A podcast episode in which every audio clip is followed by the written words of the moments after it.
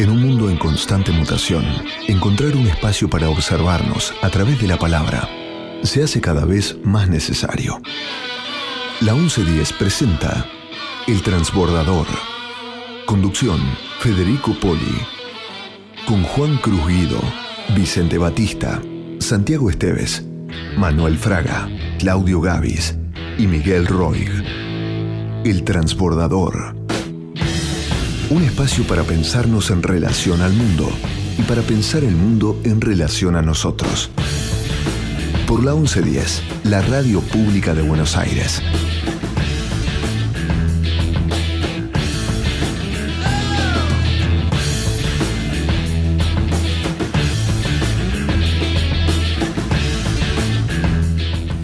Buenos días, Radio Escuchas de la ciudad de Buenos Aires, de nuevo acá en el Transbordador, en, en una, un programa súper súper especial, distinto a lo que hacemos comúnmente, aunque digamos comúnmente en general ya no tenemos más comúnmente.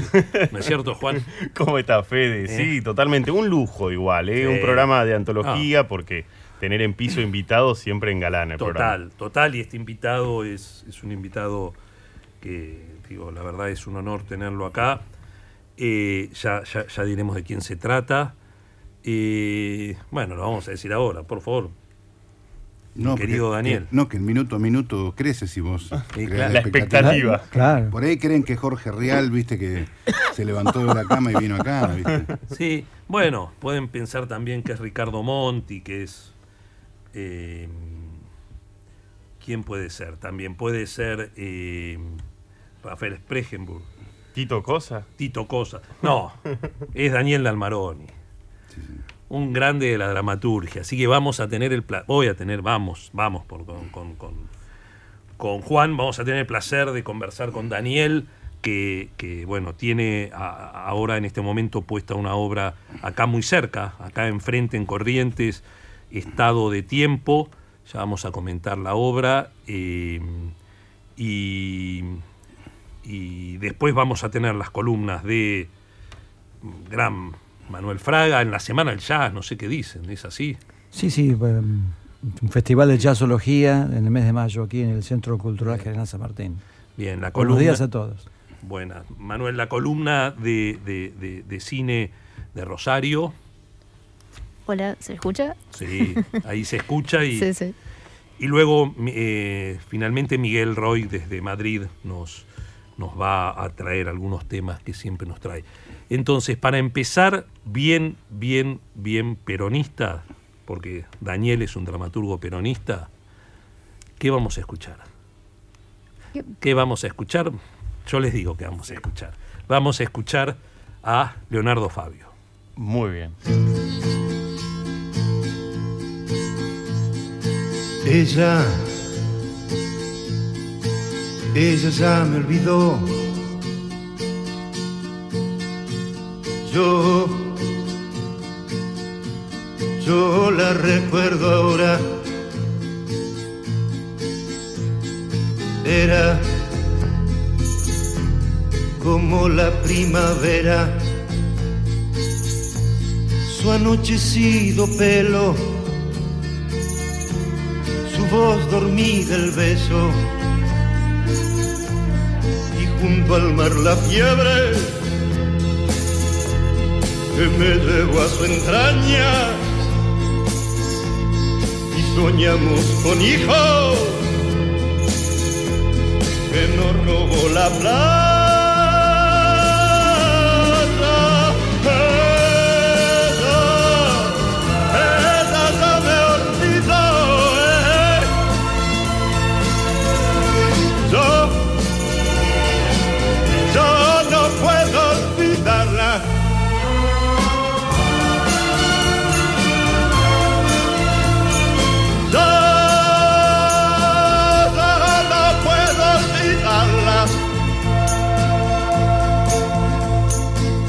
Ella, ella ya se olvidó de aquellas caminatas junto a la costanera y y el pibe que miraba.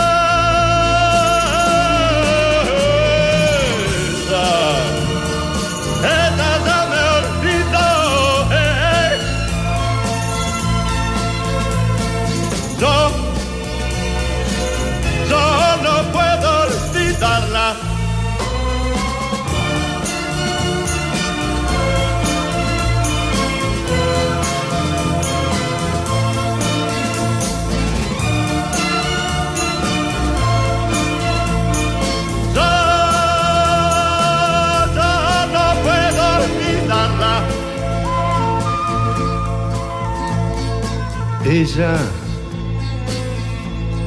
ella ya me olvidó. Yo, yo la recuerdo ahora. ¿Cómo no recordarla? en cada primavera. Si llega con la brisa, se la lleva la El transbordador. Un espacio para pensar el mundo en relación a nosotros.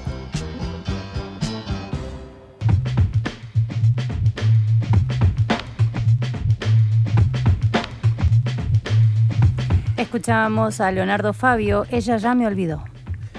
Bueno, como decía, con, con este, esta introducción, este clima, eh, te pregunto, Juan, que les comentes a nuestros oyentes quién es Daniel Dalmaroni.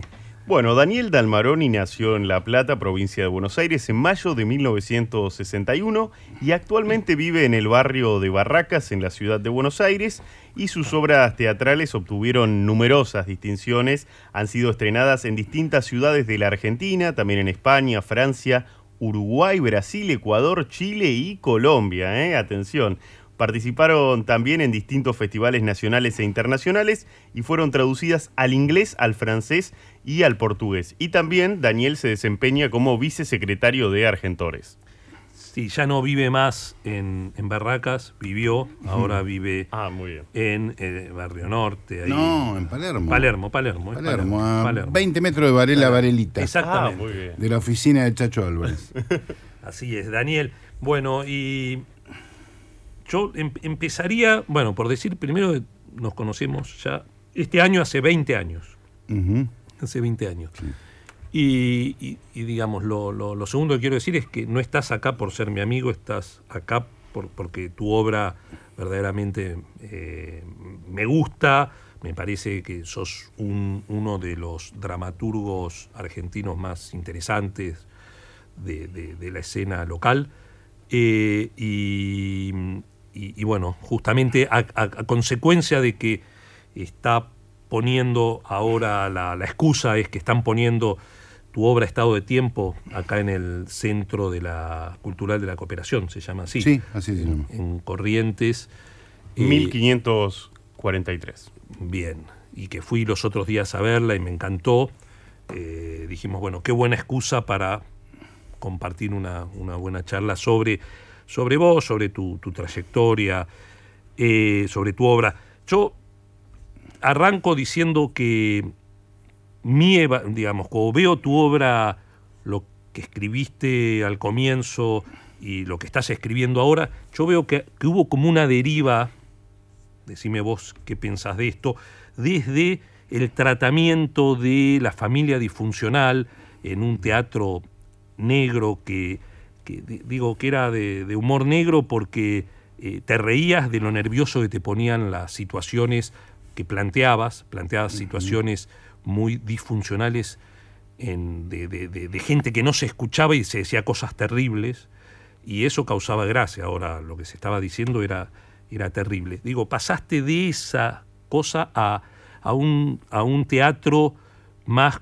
con un sello político, que, no solo porque la temática, sino porque los, di- digo, sí, al final, por ejemplo, en estado de tiempo, digo, no, no solo estoy hablando del secuestro de Isabelita, no solo estoy hablando de, de, bueno, de tu obra eh, Un instante sin Dios, es una obra política en el sentido de que habla de los pecados de la iglesia, y no voy a spoilear, pero habla de los pecados de la iglesia. Eh, pero y tu, tu, tu, tu última obra es muy interesante para mí porque combina las dos cosas. Pa- Parece que estás hablando de una familia disfuncional, de, de un tipo, y después terminas hablando de política. Digo, termina siendo, digamos, la, la resolución de, de ese desentendimiento es una cuestión política, eh, digamos, que tiene que ver con nuestra historia reciente. Y bueno, y no sé, ¿vos pensás que hubo una deriva tuya hacia...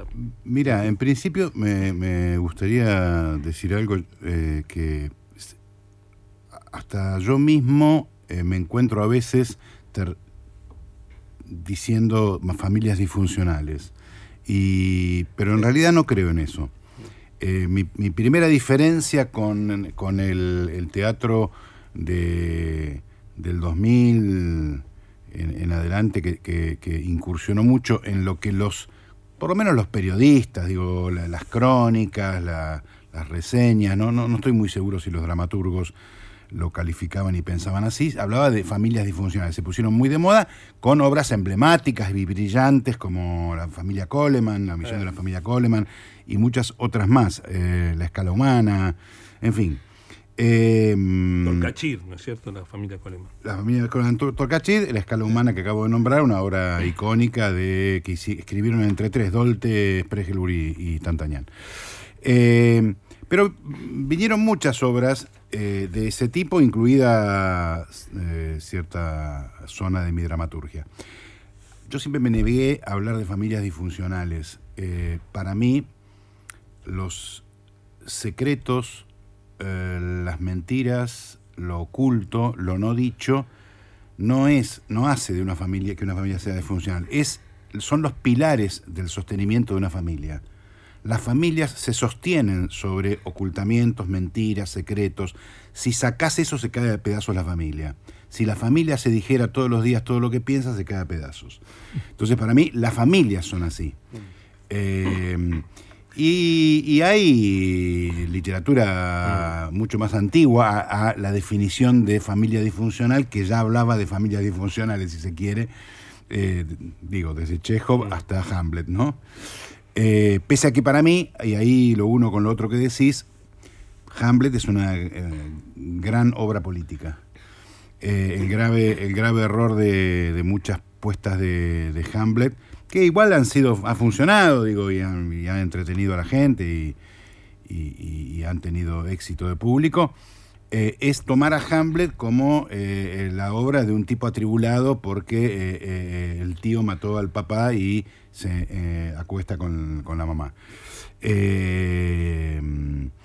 Y mientras tanto, lo, que lo grande de la obra es que mientras este, eh, ¿se puede decir alguna palabra media incómoda acá? Eh, pelotudo, por ejemplo, ¿sí? ¿Sí? Mientras este pelotudo de Hamlet está en eso, en eso, no asume su función de, de príncipe de Dinamarca, no asume su rol político, y bueno, cuando termina la obra, por supuesto, los, los invaden los noruegos. ¿no? Eh, es una obra muy política en ese sentido. De ahí te- eh, lo, lo- lo que les diría es que eh, yo creo que sí, que hay algo de eso.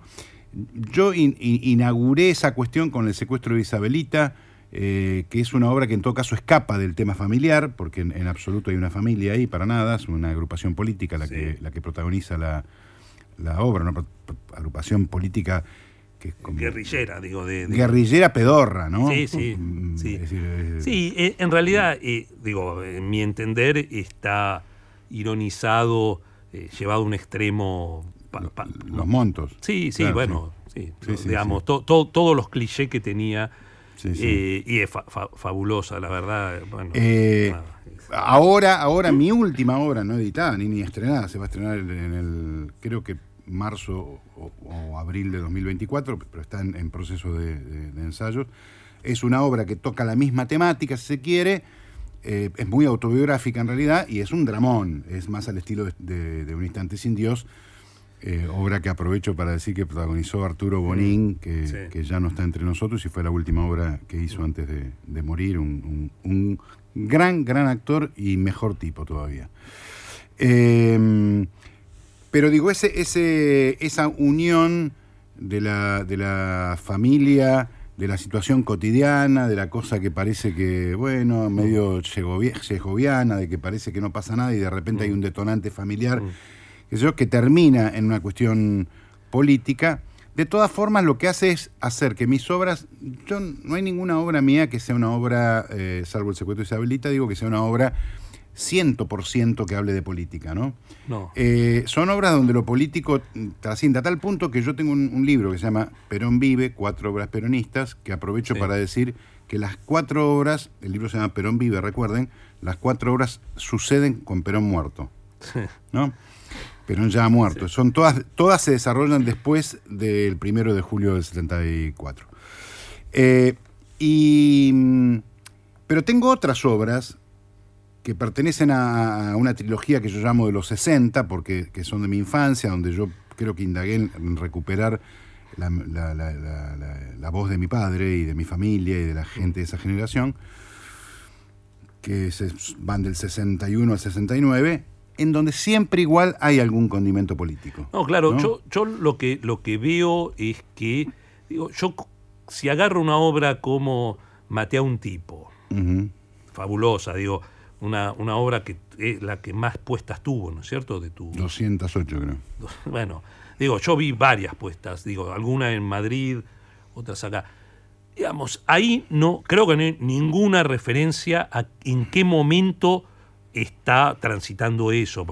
ahora, Eso, eso la ha universalizado tanto también, ¿eh? y, se, y se ha hecho sí. en tantos países, Sí. porque justamente mm, no, Sí. no está en Argentina, digamos. Sí, pu- puede ser, digo, seguramente. Lo que digo es, tus, tus últimas obras está muy marcado las señas del momento. Digo, están marcados porque son importantes para leer la obra y tienen que ver con, en general, con la cuestión del peronismo, antiperonismo. Digo, el peronismo es un eje en tus obras, eh, mismo en, en, eh, no, en una, la que habla de Frondizi, que decía... Sí, la Guerra Fría. La Guerra Fría. El boticario de la Guerra Fría. Claro, el boticario de la Guerra Fría, ahí en un momento dice que, bueno, ves que es comunista, Frondizi. Sí, pero, sí, sí. eh, eh, pe- pero digamos, está muy Se presente. dijo alguna vez que Frondizi era comunista. Sí, claro, claro, claro, se lo atacaba de las dos cosas. Decía Sí. que, que era comunista, pues se había reunido con el Che Guevara Claro. y que y, y además porque tenía frigerio, que tenía vínculos con el Partido Comunista, Claro, qué sé claro. yo, y también era proimperialista por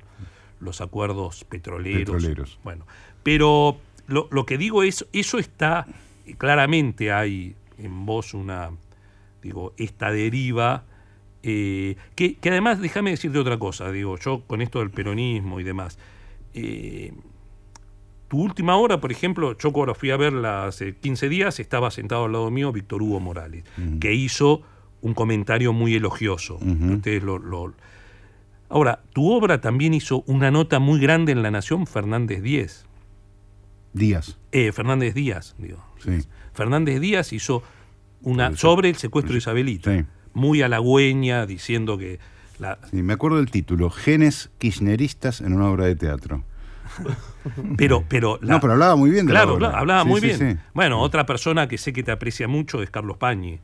Eh, quiero decir, eh, eh, está, está fuera de, de discusión que lo político no tiene ninguna interferencia, digamos, en la calidad artística de lo que haces, y, y- y eso no divide las aguas de, de- de los de, de- de quienes van a ver esas obras, digo, de un lado y del otro, digo, sin duda tu, tu producción eh, es reconocida.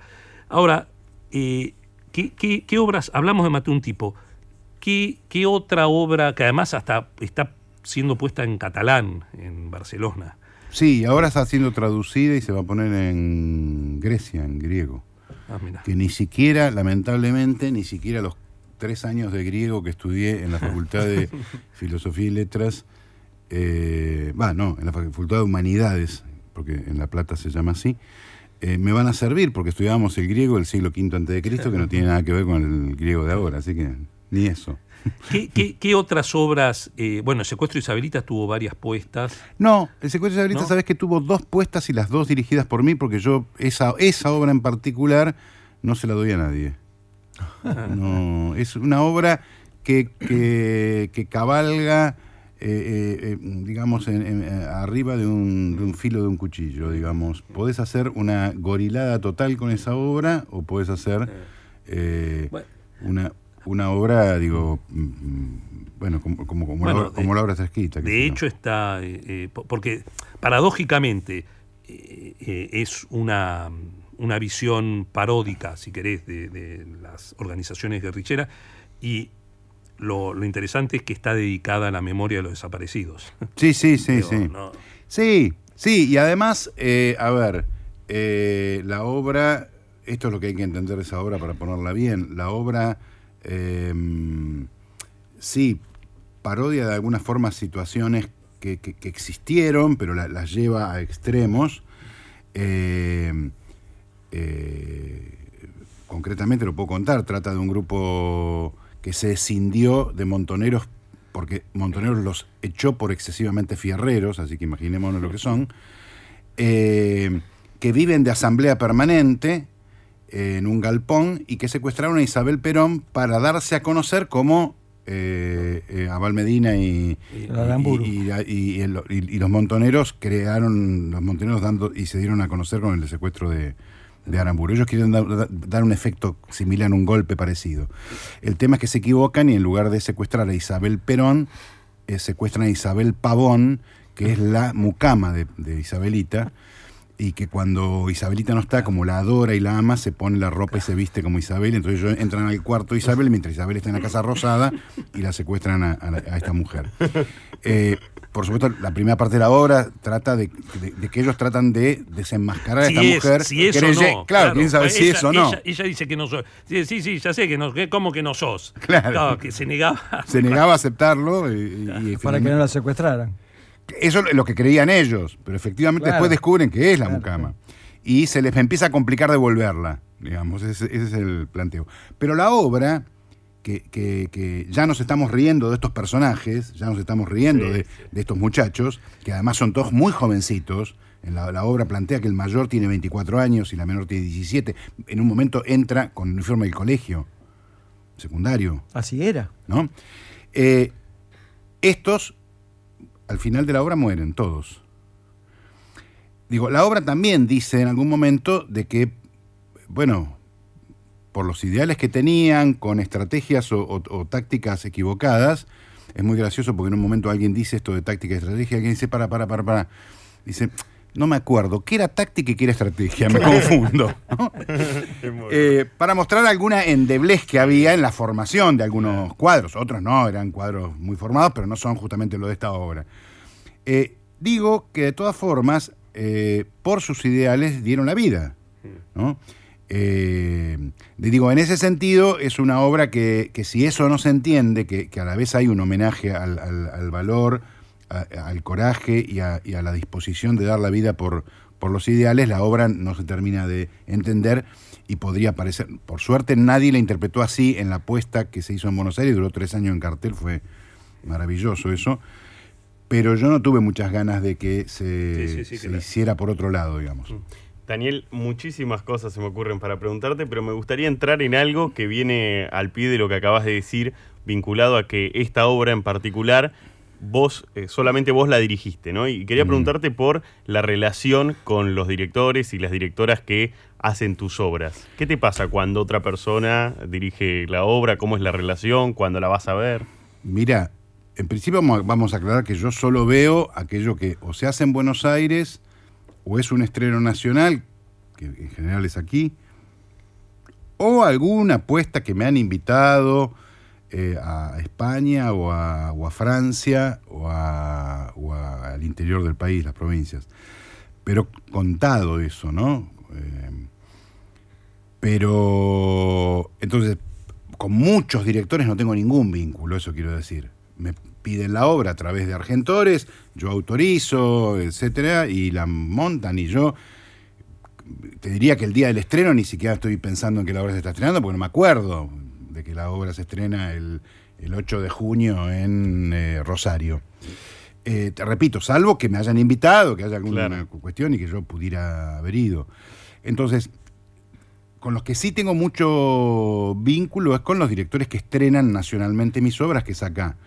Digo, mis obras yo he tenido una suerte bárbara con los directores. Ana Alvarado ahora es una directora increíble.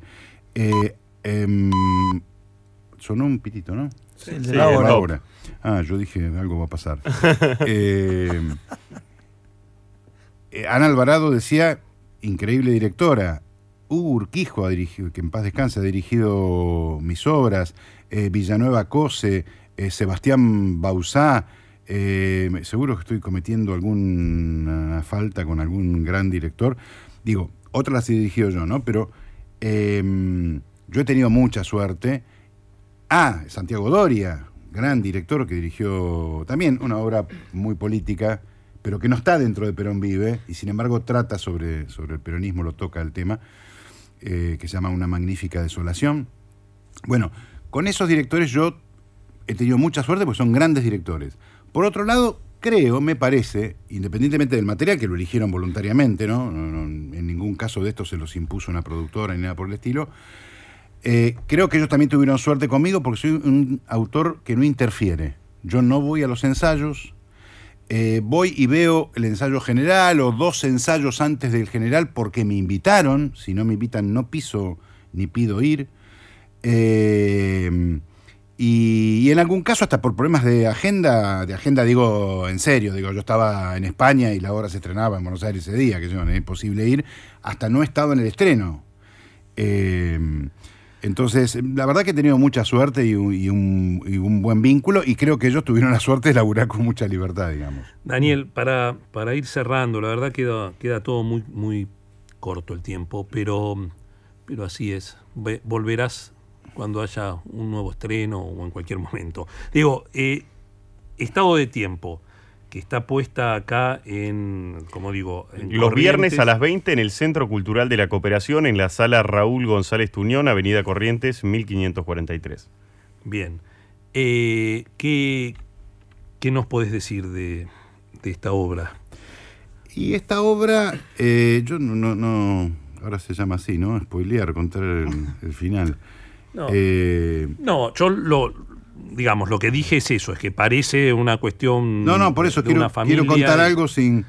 eh, Sí. No, pero lo, lo- lo que digo que está inspirada, eh, inspirada, no sé si es la palabra, pero digo, a mí me, me apareció la... la- la- primero, la- el detonante, la primera imagen es una imagen familiar, como decís vos, eh, casi pueril y estúpida, como que un tipo le cuenta a la mujer que hace 20 años, antes que ellos se conocieran y se casaran, él había estado casado eh, y, y la, y la abandonó a la, a la primera mujer con la vieja y remanida excusa de ir a comprar cigarrillos y nunca volvió.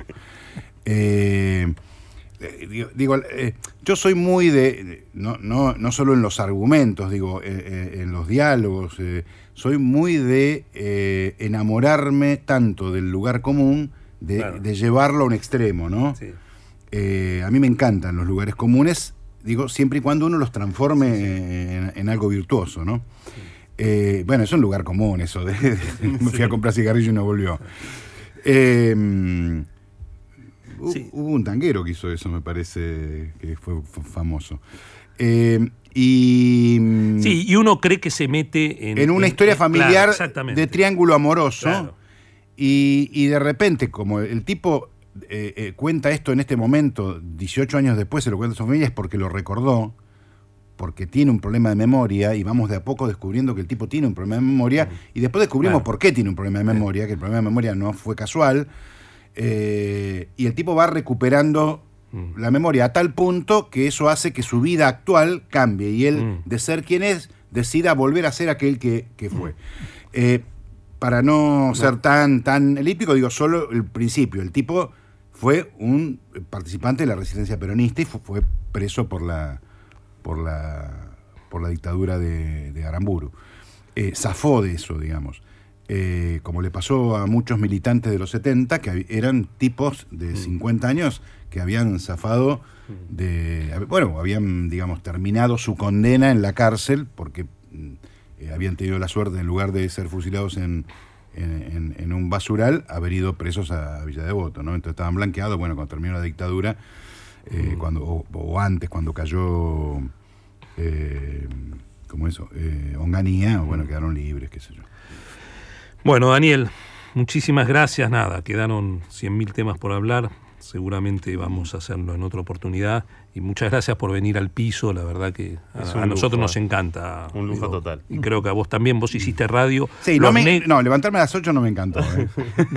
No, pero te- no, a las 8 te levantaste porque quisiste. Sí, Porque sí, te no, porque estoy haber- viejo, porque estoy viejo. Ah.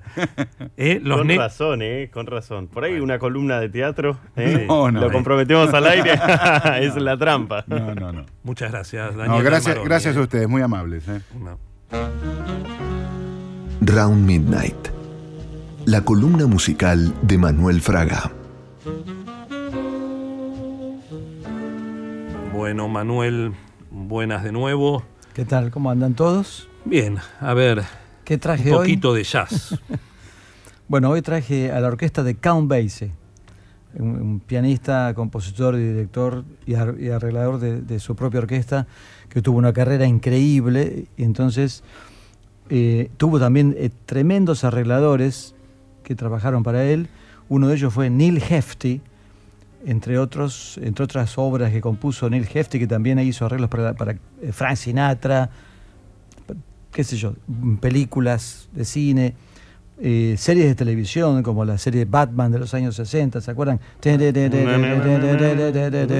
Batman. Eso lo, compuso Neil Hefti. Y hay un disco de la orquesta de Count Basie del año, de la década del 50 que tiene todos temas de Neil Hefti, especialmente compuestos para Count Basie y su orquesta. Y el tema que traje se llama El chico de Red Bank, The Kid from Red Bank, porque Count Basie, que se llamaba William Basie, le decían el conde Count, siempre se hablaba de las dos grandes orquestas de la historia del jazz, las, los grandes big bands, ¿no? Una era la de Basie, el conde Basie, y otra la del duque, Duke Ellington, ¿no? Eh, la realeza, la realeza del jazz lo llamaban a los dos. Y Neil Hefti compuso este tema tremendo que demuestra inmediatamente ya en, el primer ataque de las primeras notas lo que era el, impacto que causaba la orquesta de Basie, los arreglos, la polenta, el swing, el empuje, eh, el, ajuste de, de una orquesta que, compuesta por 15 músicos que están tocando sin que nadie los dirija. Porque una orquesta sinfónica tiene el director adelante, pero en las big bands eh, no, es frecuente que alguien se ponga al frente a dirigir. Todos los músicos saben lo que tienen que hacer, tienen todo escrito. Ah, Y Basie, de vez en cuando, desde el piano, hacía alguna seña, ¿no? Y una última cosita que quiero decir. Sí. La orquesta de Count Basie era directamente una planadora, como van a- vamos a escuchar ahora. Sin embargo, Basie desarrolló con su orquesta un estilo pianístico exactamente opuesto. Poquitas notas, ¿no? cositas, ¿viste? Cling, clung, clang, y por eso se destacaba, por el contraste. Vamos a escuchar entonces el The Kid from Red Bank, el chico de Red Bank, la orquesta de Count Basie. Adiós.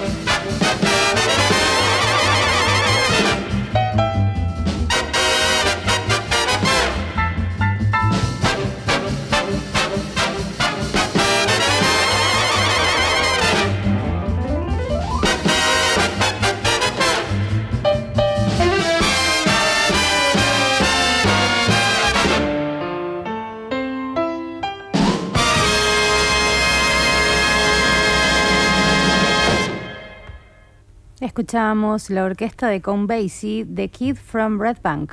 Impresionante, Manuel. ¿eh? Sí, sí, un ajuste increíble, un ajuste tremendo. Ha, ha habido músicos en la orquesta de Basie que estuvieron prácticamente toda su carrera con, con, con Count Basie. Por ejemplo, el guitarrista Freddie Green, que tenía un estilo de acompañamiento tremendo. Una vez le preguntaron a Count Basie cuál es el secreto del swing de la orquesta de Basie. Y Basie simplemente respondió, saquen a Freddie Green de la orquesta y se acabó el swing de Basie. Buenísimo. Y entonces, gracias. Manuel, vamos con, Por favor. con Rosario, que nos va a traer algo sobre Venecia, Argentina. Casi, Venecia no, Cannes. Cannes. En Can, Francia. can, can. Bueno, estábamos por ahí. Italia, Francia. Sí, sí, porque se está realizando ahora el Festival de Cannes, el más importante, más prestigioso del mundo. Y tenemos presencia argentina. Tenemos que nombrar, hay dos películas que van a participar. Una es Los Delincuentes, que justo el otro día vi que en, en el medio británico The Guardian le pusieron cinco estrellas. Mirá. así que, ojo. Muy bueno. Y la otra es Eureka, de Lisandro Alonso, que ya participó en otras ediciones del festival. Y eh, está protagonizada por Vigo Mortensen, que es Claro. neozelandés, pero argentino por, Sí. por adopción, fanático de San Lorenzo. Cuervo. Sí, sí. Y después hay un cortometraje también que es una adaptación de un cuento de Samantha Schweblin, que es Nada de todo esto. Está participando en la competencia de, de cortometrajes. Y después hay algo interesante que estuve viendo estos días, que mm, es una relación muy estrecha con el festival, del, del festival con Argentina. Hace 14 años, este, este año van a ser 15, que se lleva a cabo eh, la Semana de Cine de Cannes en Buenos Mm. Aires, que es básicamente lo que hacen es eh, exhibir películas que se hayan estrenado en el festival de ese año Sí. en, en una sala his- histórica. La, la última vez fue en el Gomón, por ejemplo. Ah, mm. Y es una programación curada por el director del festival, que es Thierry Fremont. Espero haberlo pronunciado bien. Ah, mira, así que el Sí. director de Cannes cura la. Claro, sí, sí. Y él estuvo presente esa Mirá. última vez acá. Dice que Buenos Aires es una buena ciudad para este tipo de cosas porque está lleno de cinéfilos. Eh, así que sí, muy. Y, y es interesante porque solo eh, esta semana de cine de Cannes pasa también en Hong Kong, por ahora en ningún otro lado. Y hace 15 años. Qué que- distinción. Que, viene, Mm. así que es muy, es muy especial. Sí. Y al mismo tiempo que esa semana de cine se lleva a cabo lo que se conoce como Ventana Sur, que es un mercado de contenido audiovisual latinoamericano, sea, películas y series originales de acá de Sudamérica. Y bueno, es básicamente un, un mercado, ¿no? Es- se hacen acuerdos comerciales entre bueno, o sea, Claro, distribuidores. y- Claro, se busca gente que financie eh, proyectos futuros y el Inca eh, ahora está teniendo su propio espacio en lo que sería el mercado francés, eh, como el equivalente al latinoamericano, Sí. solo que este tiene mucha más trayectoria e historia porque empezó en 1959. Este, el, Ventana Sur empezó al mismo tiempo que la Semana de, de Cine de Cannes de Buenos Aires. Y Hace lo- 15 años. Claro. Y lo que quiere buscar el Inca básicamente es, eh, en parte, bueno, fomentar la industria nacional acá con eh, la ayuda de o sea, productores internacionales, o sea, Claro, producciones exportar, internacionales. exportar nuestras. Claro, lo, lo que quieren hacer es eh, vender locaciones argentinas para decir, miren, ustedes pueden venir a, a filmar acá. Y bueno, y eso ayuda, obviamente ayuda a la, a la economía local, porque vos tenés un Mm. equipo internacional que viene acá, se quedan en hoteles, necesitan transporte para llevar todo el equipo. No, y además Ese- contratan a, sí. a- a los técnicos de acá. Claro, sí, sí, Sí. Y tenés también un. Eso sería un beneficio directo. Un beneficio Mm. indirecto sería que, por ejemplo, tenés, si es una película estadounidense que viene a filmar acá y después el espectador estadounidense ve esa película y digo, mira, mira ese lugar, está, Sí, quiero claro, ir, ¿viste? claro, claro, Entonces fomentás el turismo. Sí.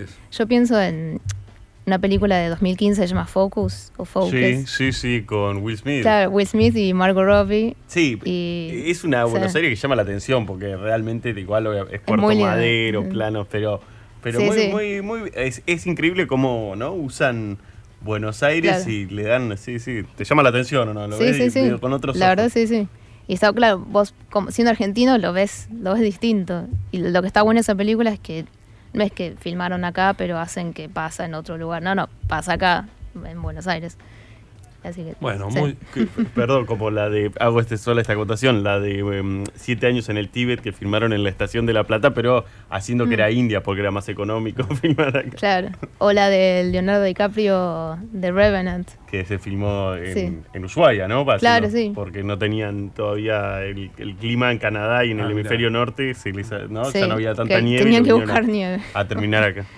Sí, Muy sí. bien, Rosario, muy, muy interesante lo de Cannes en Buenos Gracias. Aires y, y- sí, No, la, la próxima ya podemos hablar un poco de, de lo que va a dejar el festival, viste, las películas To- más destacadas, lo- alguna cosa que haya causado controversia, ¿por qué no?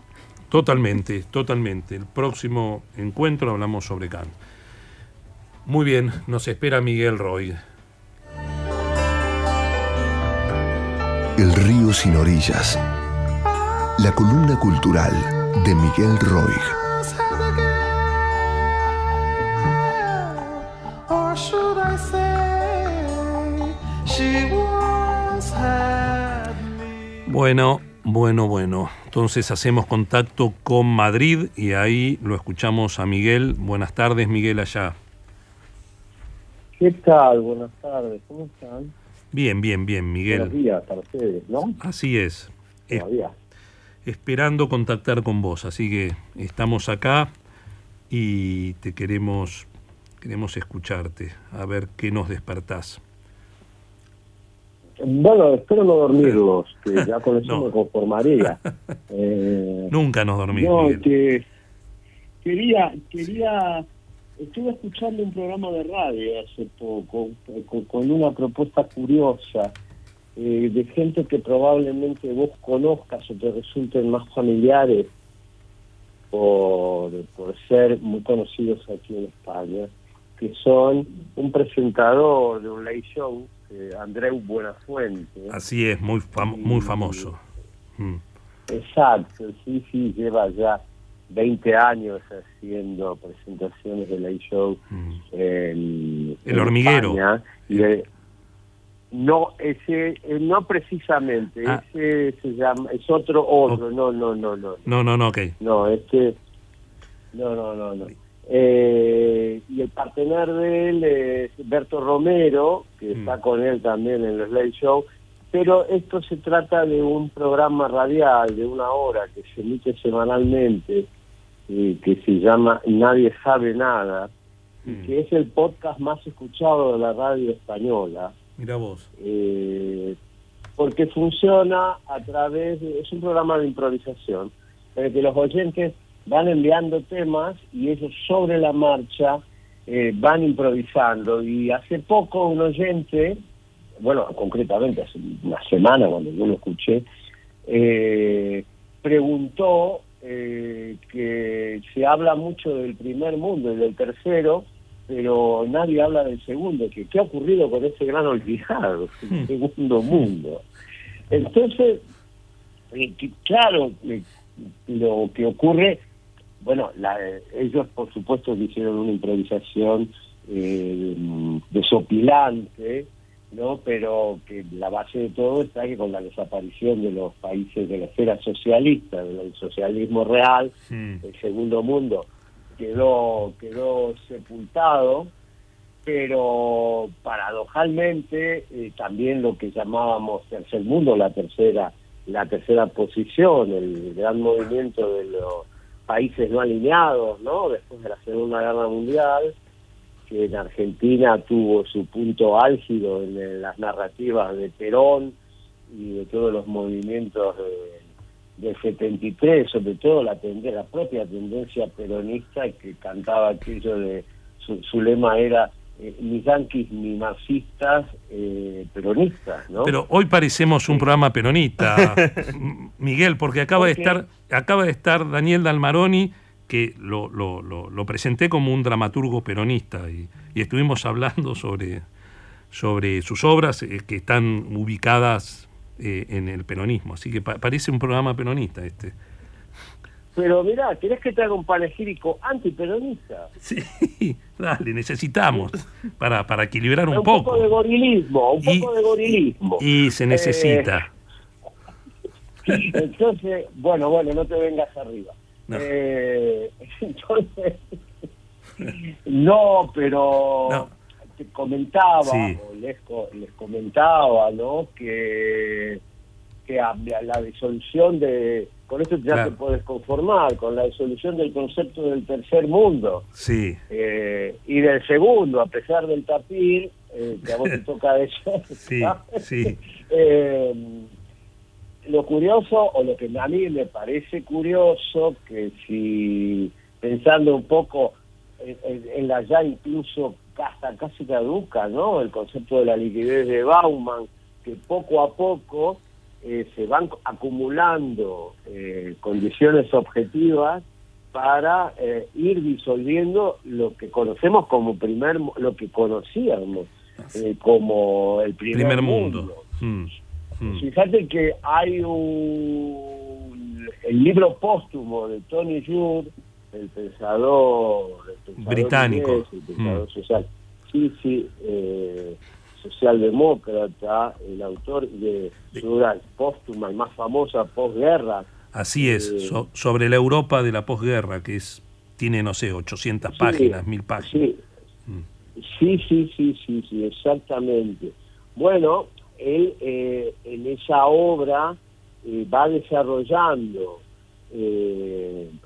eh, todo la lo cita Stephen Zweig, ¿no? Cuando con añoranza eh, porque va hablando de la disolución y vos fíjate que la obra es premonitoria porque él la publica en 2005 Mm. y la gran debacle empieza Ah, empieza 2008. en 2008 Claro. y lo cita, lo cita Zweig cuando Zweig planteaba, refiriéndose a la Primera Guerra Mundial, Mm. el pesar que sentía por todos los que eran jóvenes durante los últimos años de confianza. Y esto, esto de alguna manera hace pensar en los millennials o los centenias de hoy, que ya, eh, bueno, digamos que los centenias ya directamente no nacidos en el 2000 ya no conocen otro mundo, pero los millennials sí alcanzaron a vislumbrar antes de lo que antes de la gran caída no De- del, del colapso neoliberal que, que es el mundo de hoy Mm. y Sí. Escribe volviendo a él no en el mundo de ayer que es la obra que cita que, se- que cita a Jude no Mm. él plantea que todo lo que ocurría en el mundo exterior, en la Viena, en la famosa Viena del 19, la gran Viena del 19, que a su manera fue una capital del mundo, dice, todo lo que pasaba en realidad eh, ocurría en los periódicos, porque nunca ellos lo vivían, nunca se dice Claro. literalmente, nunca llamaba a la puerta de casa. Mm. Y a mí me hizo acordar, por ejemplo, cuando fue el gran movimiento antibelicista de la guerra de Irak, que aquí salíamos a principios de los 2000 todos a la calle a manifestarnos, que eran hechos que sucedían en una Europa en, eh, que no llamaba directamente no a la, a la puerta nuestra. Eso vino eh, después de, de 2008. Mm. Por eso digo que, eh, que lo que se, está se sostiene como el centro político o el primer, el primer mundo que se expandió durante eh, prácticamente siete décadas, Sí. esa expresión de, de deseo histórico de, de, eh, de- primer mundo Mm. estalla no con, con ya con los países no alineados Sí. sentados en, sentado en la mesa y ya se empieza a percibir ahí en las primeras deslocal- deslocalizaciones a finales de los 70, porque la deslocalización empieza, empieza a finales de los 70. Mm. Y lo marca muy bien un historiador que quizás conozcas, Tariq Ali, que es el director de la revista, de la famosa revista New Left Review, la inglesa, Mm. donde él lo que él lo que plantea eh, de alguna manera que eh, eh, asistimos durante todo ese proceso al divorcio del capitalismo y las democracias. Se diluye el- la idea de centro, la idea de primer mundo que ahí en Mm. Argentina de alguna manera se, creo que se significó eh, con cierto retintín, ¿no? Como Corea del Centro, la expresión Sí. argentina de, de una suerte de, de X distancia, pero de un mundo en disolución, como lo demuestra la emergencia en su día de Trump, que no es finita porque el trumpismo está ahí, Mm. o el caso de el caso de Bolsonaro eh, y que también el bolsonarismo no ha desaparecido a pesar del retorno de Lula y que acá directamente en Europa lo estamos viviendo en propia puerta para volver golpeando la puerta como decía Schwanz Mm. con, con Meloni en Italia, con Le Pen también a un respiro de- del poder, con toda la Europa del Este prácticamente en disolución, Mm. eh, el Brexit y si nos ponemos eh, serios y tangibles con, con Putin, ¿no? Como lo está demostrando, como lo está demostrando estos días. Sí. Eh, yo volvería a, a lo de Svein. Tengo otras cosas para contarte, Sí. pero veo que eh, los peronistas se han llevado todo mi tiempo. Eh, voy a Y terminar. vos viste cómo son, que- vos viste cómo son, pero eh, te- sí. ¿Cómo? No, no, digo que Eh, bueno, te escucho. seguí trayendo gente peronista al programa Sí. y te va a pasar eso. Y por eso, son así. Federico. Son así. De- te escucho, Miguel. ¿Qué decías? Sí, para el... No, termino, termino porque veo Mm. que son y 59 y va Sí. a salir la locutora Sí. barriéndonos a todos, ¿no? Simplemente que ya la- que la broma no es preguntar dónde se escondió el segundo mundo, ni tampoco ponernos nostálgicos con, con la tercera eh, promoción. Posición. Eh, contraposición, perdón. Eh, que dónde está, la pregunta es dónde está el primero, dónde está el mundo que supuestamente habitábamos y que no es ningún chiste, ¿no? Eh, Mm. Creo que más que chiste eh, es un cuento chino pero sin broma. ¿no? Así es, así es, Miguel. Muy, muy, muy cierto, muy cierto. Muchas gracias, Miguel, y, y nos vemos, nos vemos dentro de poco. Así termina el un transbordador. abrazo, ¿eh? Un abrazo. Quienes hicimos este programa, en la operación técnica Claudio Acevedo, en la producción general Yael Bianchi, puesta en el aire Mariana Tricarico y Marina Torino, columnas de jazz Manuel Fraga, columna de cine Rosario Fraga y columna de cultura Miguel Roy, conducción y co-conducción Federico Poli y Juan Cruz Guido, invitado especial Daniel Dalmaroni y quien les habla en la locución Flor Gianotti.